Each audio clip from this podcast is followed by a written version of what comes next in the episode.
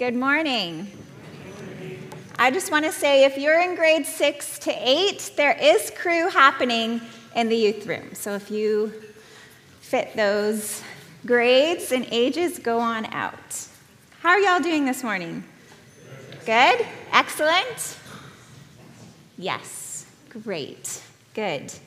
Um, let's just take a moment and pray together before we look into the word.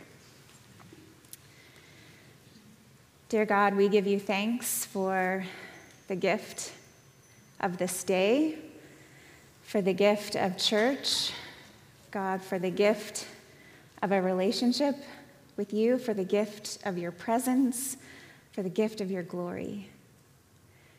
God, we pray that as we look into your word together, that your spirit would be with us, that we would um, be drawn closer to you, to your word, to your truth to your holiness, to your love for us. So thank you, God, for the gift of this time that we have together. We pray these things in Jesus' name. Amen. Amen. Now, we have a lot of ground to cover this morning in this series. I've been tasked with the books of Leviticus and Deuteronomy. it's a lot, right? it's a lot. Thank you, Chris, for reading the scripture for us. Thank you so much for doing that. And Chris read from the book of Psalms, um, even though we are in Leviticus and Deuteronomy on our overall arc of our series and looking at the Bible as one unified story that points to Jesus.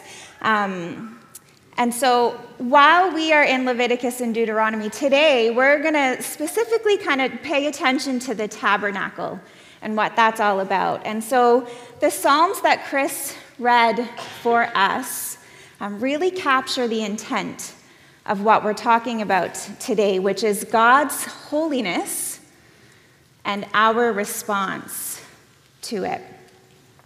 And again, this is broad strokes here. And because we're taking this broad strokes approach, if there's anything you don't understand or you feel like we're just rushing through something, I want to encourage you to pick up one of those Ask a Question cards at our Welcome Center. Write down anything you're confused about or you want to know more about, and fill that out and submit it. Or go on our website and click on the Ask a Question link and submit it that way, and we will do our best to to answer your questions and to bring understanding for you through our podcast.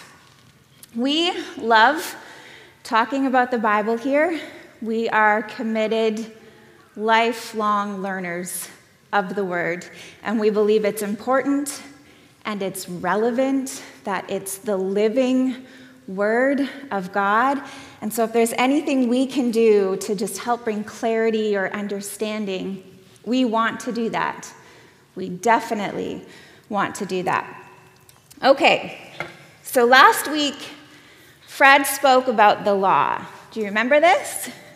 Yes? And so, what do we remember from that? God commanded the Israelites to love Him and love others. Love God and love others. Maybe we can say that together. Ready? Love God and love others. Excellent. Thank you. That was good. I had in my mind that I might need you to do it a couple of times, but that was fantastic. Thank you. So, all of the six. Cheating when it's on the screen.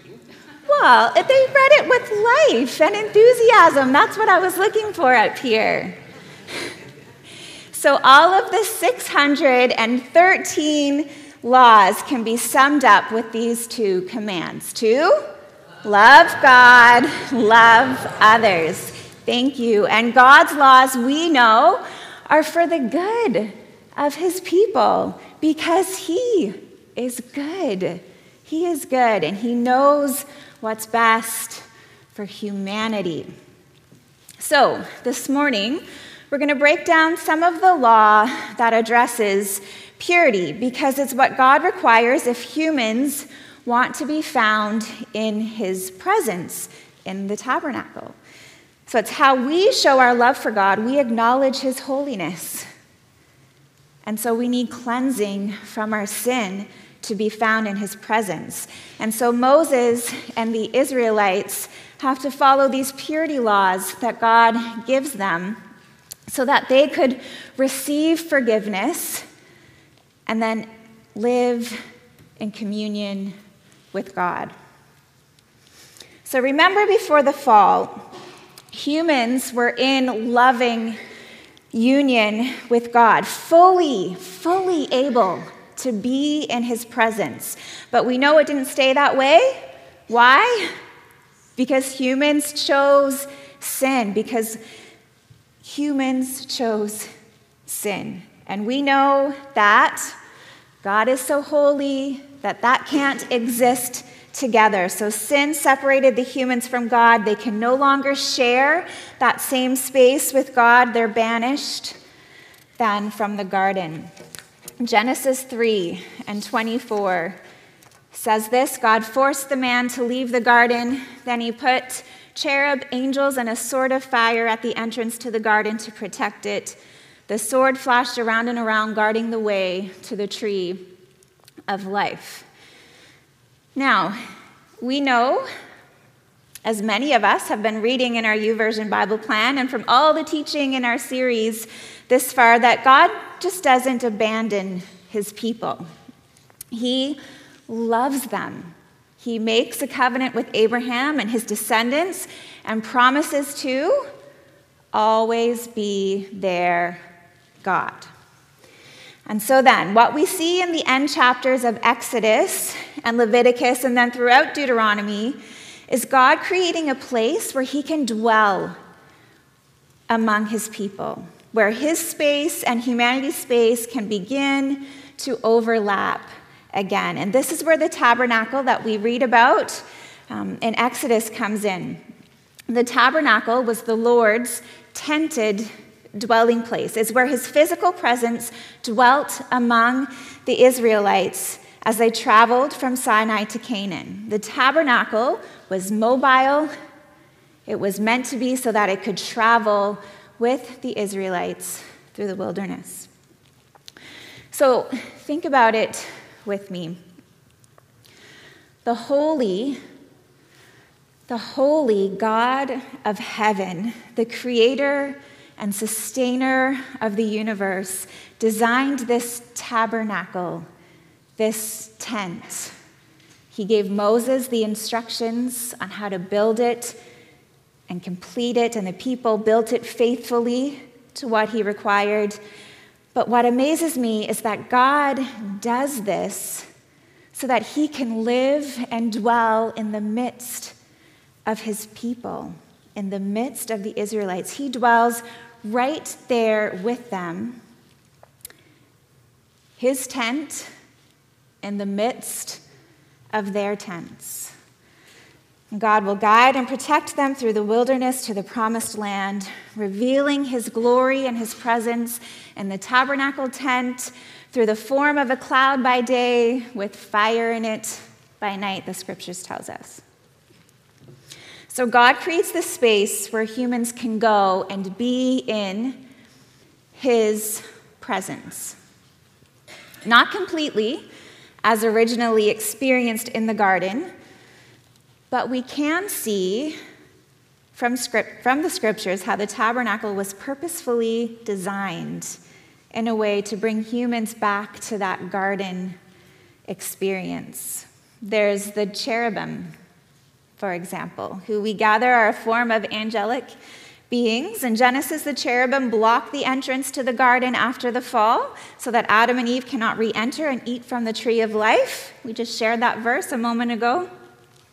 Well, in the tabernacle, the curtains or the veil that cover each space, the courtyard, the holy place, the holy of holies, each of these sections had a curtain and a veil to separate their space, and on the veil were cherubim. Cherubim. God instructs Moses in Exodus 26 1. You shall make the tabernacle with ten curtains of fine twisted linen and blue, Purple and crimson yarns, you shall make them with cherubim, skillfully woven into them. like the Garden of Eden, was in the east. We learn from Scripture how the tabernacle has an east facing entrance. There are parallels between the tree of life in the garden and the tabernacle's lampstand. Um, the tree of knowledge could be paralleled or represented by the law here. We could spend a lot of time just unpacking all of the symbolism um, in the tabernacle. And I encourage you, if you're interested or intrigued by that, to absolutely do that. But what we want to take away from this this morning really is how God's dwelling in the tabernacle here is a temporary form of the restoration of Eden. Now, what about sin and the barrier and separation that it causes between humans and God? Because we know humans are sinful, and we know God is holy. So, how can they possibly enter the tabernacle, the space where God dwells? Well, it's the purity laws. So, the purity laws enable the Israelites to enter into God's space here. They are required, again, and are necessary because of God's holiness. Humans cannot enter into God's presence in their sin. Sin is a barrier, it is a separator. So, we know the humans that we've read about so far in Scripture are sinful, right? Not unlike any of us. Not unlike any of us. We all do things that make us impure. Today, it's often our immorality that causes us to sin and become impure.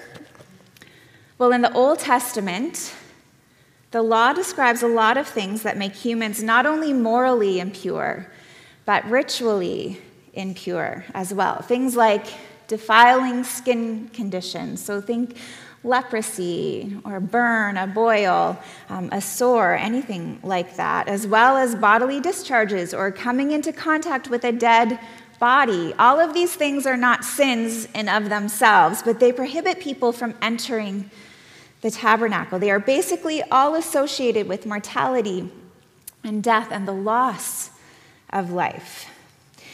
So, the purity laws then, they provide a way for the Israelites to be cleansed from their impurities, whether morally or ritually, and able to enter into God's presence or space. And this was all done through animal sacrifices. Again, there's a couple of videos on our YouVersion Bible plan that uh, really helps bring understanding and clarity to all of this. And so I can't plug that plan enough. it's awesome, and it's never too late to sign up or join it. So, not only does sin separate us from God, the price for it is death. So, humanity's cleansing from sin and impurity, it costs death. So, this is where the animal sacrifices come in. It's meant to be a form of payment. The animal dies in place of the human, absorbing the sin. Humans then can enter into the tabernacle. Now, only the high priest was able to enter the Holy of Holies, that is the most holy place, and only once a year at that, on the Day of Atonement, it's called. And this day was for the cleansing from the sins of the whole nation. So much of this, that is the details of the tabernacle and the purity laws and sacrifices, we see repeated when Solomon's temple was built. We can read all about that in 1 Kings chapter 6. And in greater detail, then, the tabernacle, the temple, then, with its trees and flowers and more images of cherubim, we see how the temple was designed in a way, perhaps even more so, to bring us back to the garden, the place where heaven and earth overlapped, where God's space and our space is a shared space again. So now the tabernacle, the temple, They're both great temporary solutions, but they still could not solve the issue of sin. And while they allowed humans a taste of the garden life that was originally designed for them, it really wasn't the same thing as life in the garden with that complete freedom to just enjoy fullness of life with God. We've seen over and over again how sin deeply affects humans, how it brings corruption, how it brings evil, and it has this ripple effect. One sinful act creates this form of vandalism, really. Again, our reading plan used that language this week. Sin becomes like vandalism on other people's lives and on our world. And so, with this in mind, then, even the temple, even the temple and the purity system, they too end up being corrupted by sin. To the point where God's presence departs from the temple. It's prior to its destruction by the Babylonians. We read about that in Ezekiel chapter 10. So sin gets so bad, God's presence departs from the temple. God's not going to honor that which doesn't honor him. So, as I've reflected on these passages of scripture over these past couple of weeks, and in my just preparations for this morning, I've been reflecting on how incredible God's holiness is and how we, not unlike the Israelites, can easily forget that or easily diminish that. I mean, how often do we rush into God's presence without seeking his forgiveness first? Or how often do we put spending time in his presence? How often do we put that off to another day, and then another day, and then another day? How often do we allow culture or social media or doctrines like subjectivism or relativism to influence our views on things before actually turning to God's holy word to inform our views on things. I say we because though we live in a different day in a different geographical and cultural setting, I think we and I'm not pointing fingers at anyone this morning. I'm certainly not doing that. I'm talking the church in general. We, like the Israelites, at times have treated God's holiness casually or irreverently or comfortably instead of with the awe and wonder and gratitude and surrender that he deserves. It's easy for us to say, but you'd think that the Israelites would get it. You'd think that they'd get it, right? I mean, literally seeing God's brilliance in the form of a cloud and fire and plagues and the delivering and the rescuing. Just there are so many examples of God's presence and his sovereignty and power that it's just undeniable. And still and all, the impact of sin in the world continues to ripple and vandalize. And human hearts seem to just be incapable of following God's ways. So, where does this leave us? Well, we have a group of people who are meant to be God's chosen people, who bear his name and his righteousness, who are to be a blessing to the nations who are actually corrupted by sin and who have lost the place where they could dwell with God. That's an unsettling place, isn't it? It's unsettling. Well, the Israelites know what they need. They need that Moses like figure to show up and restore them to their former glory. And we learned recently from Pastor Jacob that this Moses like figure is Jesus. You can say that with super confidence. Jesus. this Moses like figure is Jesus. And what we really need to understand today is this Jesus is the only one, He's the only one who solves humanity's sin problem. He's the only one. So let's get to the heart of this truth together. In John chapter 1 verse 14, we read these words about Jesus. And the word became flesh and dwelt among us, and we have seen his glory. We have seen his glory. Glory as the only Son from the Father, full of grace and truth. Now, this verse in the original Greek text literally translates as the Word became flesh and pitched his tent among us.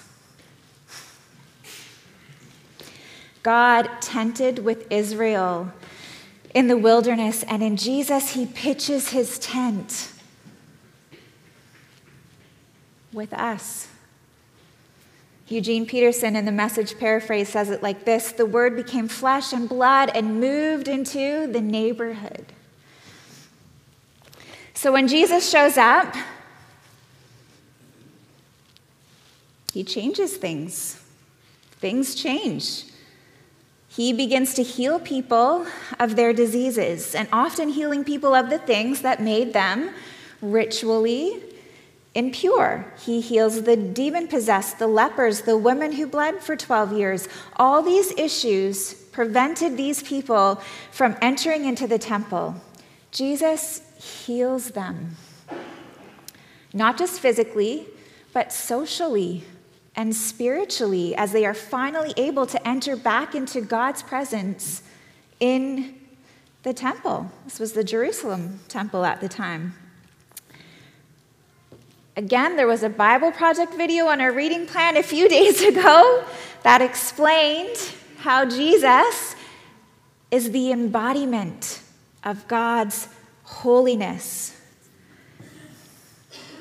And so instead of humans being ab- unable to enter into God's presence because of their impurity, it's a barrier, Jesus, God's holiness embodied, touches the impure, transfers his purity and holiness then to these impure humans and makes them holy and pure again. Jesus then becomes the one who forgives sins. His very words had the power to forgive sin. We see that in the New Testament. There are examples where he just speaks the words Your sins are forgiven. All of his physical healing miracles point to and confirm his authority to heal people spiritually. Jesus is God incarnate, Jesus is God in the flesh. He has the power to forgive. He has the power to forgive sin. John the Baptist recognizes him and prophetically declares it, saying, Behold, this is the Lamb of God who takes away the sin of the world. Thank you. All the sacrifices and bloodshed that happens in the Old Testament is a foreshadow of the blood of Jesus that will be shed on the cross on that day of atonement, where his sacrificial death covers the sins of the world. Jesus offers his life as a sacrifice for the sin of all humanity. I can't explain it any better than Scripture can. And so in Hebrews chapter 9, we read these words, and I couldn't just pick out a verse. so it's kind of long, and bear with me, close your eyes if you want to, but it's important. It's the heart of what we're speaking about today. Starting at verse 11 Christ is the perfect sacrifice. So Christ has now become the high priest over all the good things that have come. He has entered that greater, more perfect tabernacle in heaven, which was not made by human hands and is not part of this created world. With his own blood, not the blood of goats and calves, he entered the most holy place once for all time and secured our redemption forever. Under the old system, the blood of goats and bulls and the ashes of heifer could cleanse people's bodies from ceremonial, ceremonial impurity. Just think how much more the blood of Christ will purify our consciences from sinful deeds so that we can worship the living God. For by the power of the eternal Spirit, Christ offered himself to God as a perfect sacrifice for our sins. That is why he is the one who mediates a new covenant between God and people, so that all who are called can receive the eternal inheritance God has promised them. For Christ died to set them free from the penalty of the sins they had committed under that first covenant. Now, when someone leaves a will, it is necessary to prove that the person who made it is dead. The will goes into effect only after the person's death. While the person who made it is still alive, the will cannot be put into effect. That is why even the first covenant was put into effect with the blood of an animal. For after Moses had read each of God's commandments to all the people, he took the blood of calves and goats along with water and sprinkled both the book of God's law and all the people using hyssop branches and scarlet wool. Then he said, This blood confirms the covenant God has made with you. And in the same way, he sprinkled blood on the tabernacle and on everything used for worship. In fact, according to the law of Moses, nearly everything was purified with blood, for without the shedding of blood, there is no forgiveness. That is why the tabernacle and everything in it, which were copies of things in heaven, had to be purified by the blood of animals. But the real things in heaven had to be purified with far better sacrifices than the blood of animals. For Christ did not enter into a holy place made with human hands, which was only a copy of the true one in heaven. He entered into heaven itself to appear now before God on our behalf. And he did not enter heaven to offer himself again and again, like the high priest here on earth who enters the most holy place year after year with the blood of an animal. If that had been necessary, Christ would have had to die again and again, ever since the world began. But now, once for all time, he has appeared at the end of the age to remove sin by his own death as a sacrifice. And just as each person is destined to die once, and after that comes judgment, so also Christ was offered once for all time as a sacrifice to take away the sins of many people. He will come again, not to deal with our sins, but to bring salvation to all who are eagerly waiting for him. Jesus pays the ultimate sacrifice for our sin. He is the ultimate sacrifice. He makes us pure and holy and acceptable and able to be in God's presence. Now, something else of significance here when Jesus dies, that temple veil, that curtain that separated the Holy of Holies, that place where God's presence was brightest and purest, the curtain that literally sectioned off God's presence is torn in two. We read in Matthew, and Jesus cried out again with a loud voice and gave up his spirit, and the veil of the Holy of Holies of the temple was torn in two from top to bottom. So that curtain that was lined in cherubim, those angelic beings that blocked the entranceway back into the garden, is now gone. God's people no longer need this physical temple to be with God, and their inability to remain impure no longer will continue to disqualify them from entering into the presence of God because Jesus is now our high priest and he accomplished the death and the sacrifice for us when he died on the cross. He paid the ultimate sacrifice for our sins, providing forgiveness and the ability to be found in his holy presence. Praise God. Praise God. Now, God says to us in His Word, both in the Old Testament and again in the New Testament, He tells us, He says to us, Be holy, for I am holy.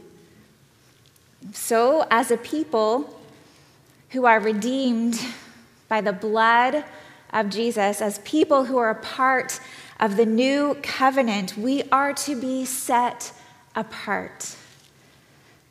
That hasn't changed.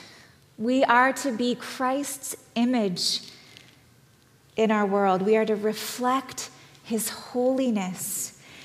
And as we've learned how the consummation of the whole law is about loving God and loving others, we know that Jesus upholds this, this doesn't change. And so I'm drawn to Corinthians, where it teaches us about love. Perhaps you'd like to read it with me. Love is patient, love is kind, it does not envy, it does not boast, it is not proud, it does not dishonor others, it is not self seeking. It is not easily angered and keeps no record of wrongs. Love does not delight in evil, but rejoices with the truth. It always protects, always trusts, always hopes. This is the face of holiness.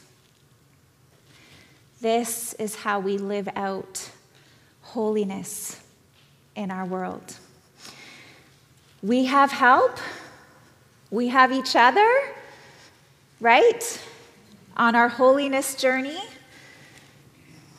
More importantly, we have the gift of God's Holy Spirit living within us, leading, guiding, prompting every step of the way. Now, we've covered a lot of ground this morning. Perhaps we can recap it all like this God is holy. He is holy. In Jesus, we can be made holy.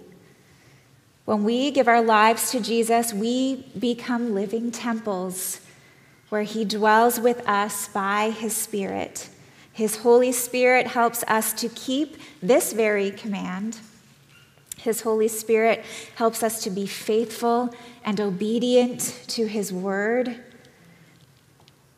His Holy Spirit equips us to follow His ways, and to do what He's called us to do, and to be His image in our world.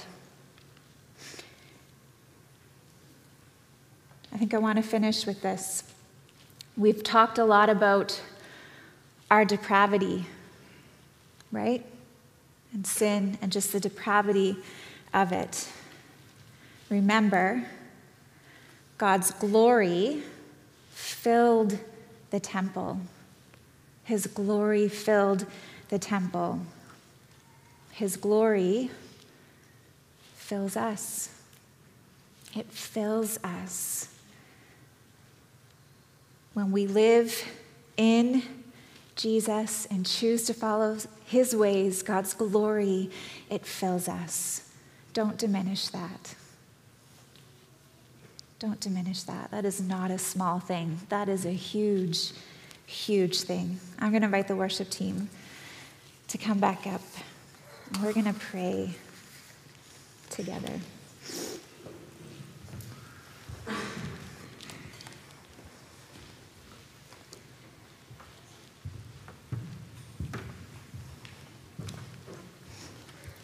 Let's pray.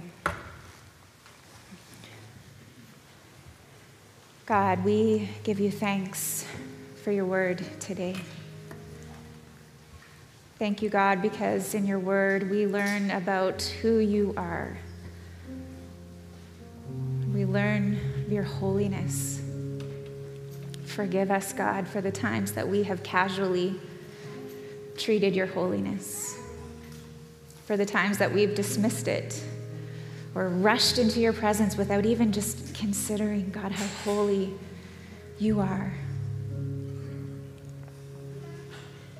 So, as people who love you this morning, God, we ask that you would come, that you would forgive us from sin, that you would fill us with your presence and your glory. God, we don't want to be found without your presence. It is an unsettling, unsettling place to be. And so, as your church, as your people here gathered today, we pray that your presence would rest on us and fill us and cover us and go before us and guide us in all things. God, help us to always be aware of your holy presence, always. And help us to be faithful to you and your word, to what you've called us to be. Help us to be reflection of your holiness. Help us to love you and love others to the best of our ability.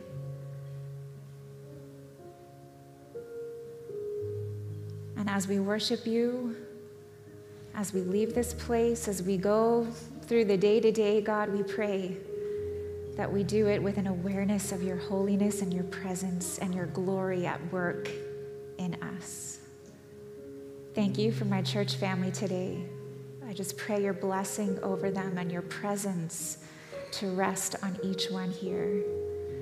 And that we would together faithfully walk with and in your holy presence.